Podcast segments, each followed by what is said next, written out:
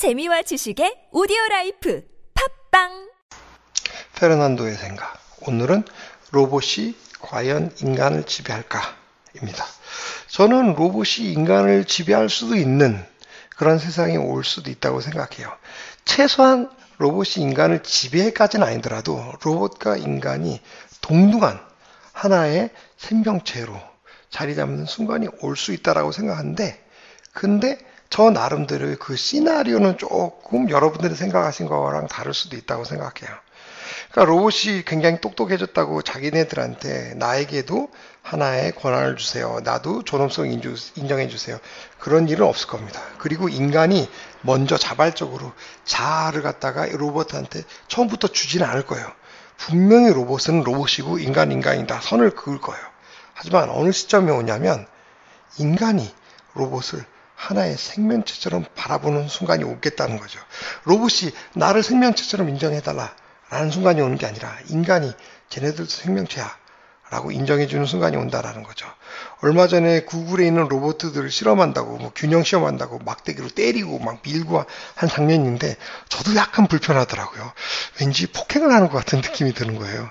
심하게 항의하는 사람들은 막 그건 학대다 라고 막 그거 하지 말라라고, 마치 동물 학대하는 장면에 대해서 분노하듯이 그렇게 반응했다라고 그러더라고요.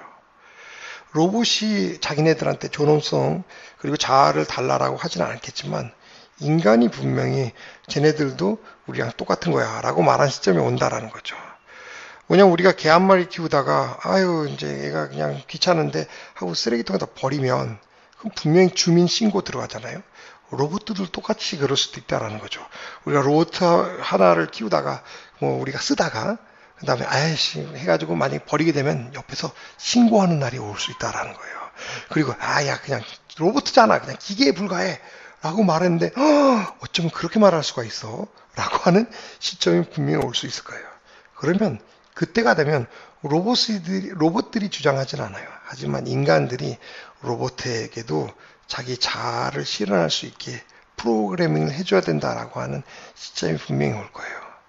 그러면 어떻게 보면 그거는 다른 인간들이 막지 못하고 그것들을 실현시키는 사람들이 분명히 있고, 그것들이 만들어지기 시작하면 그때는 이제 인간들도 돌이킬 수 없는 길을 이제 열게 되는 상황이 되는 거죠.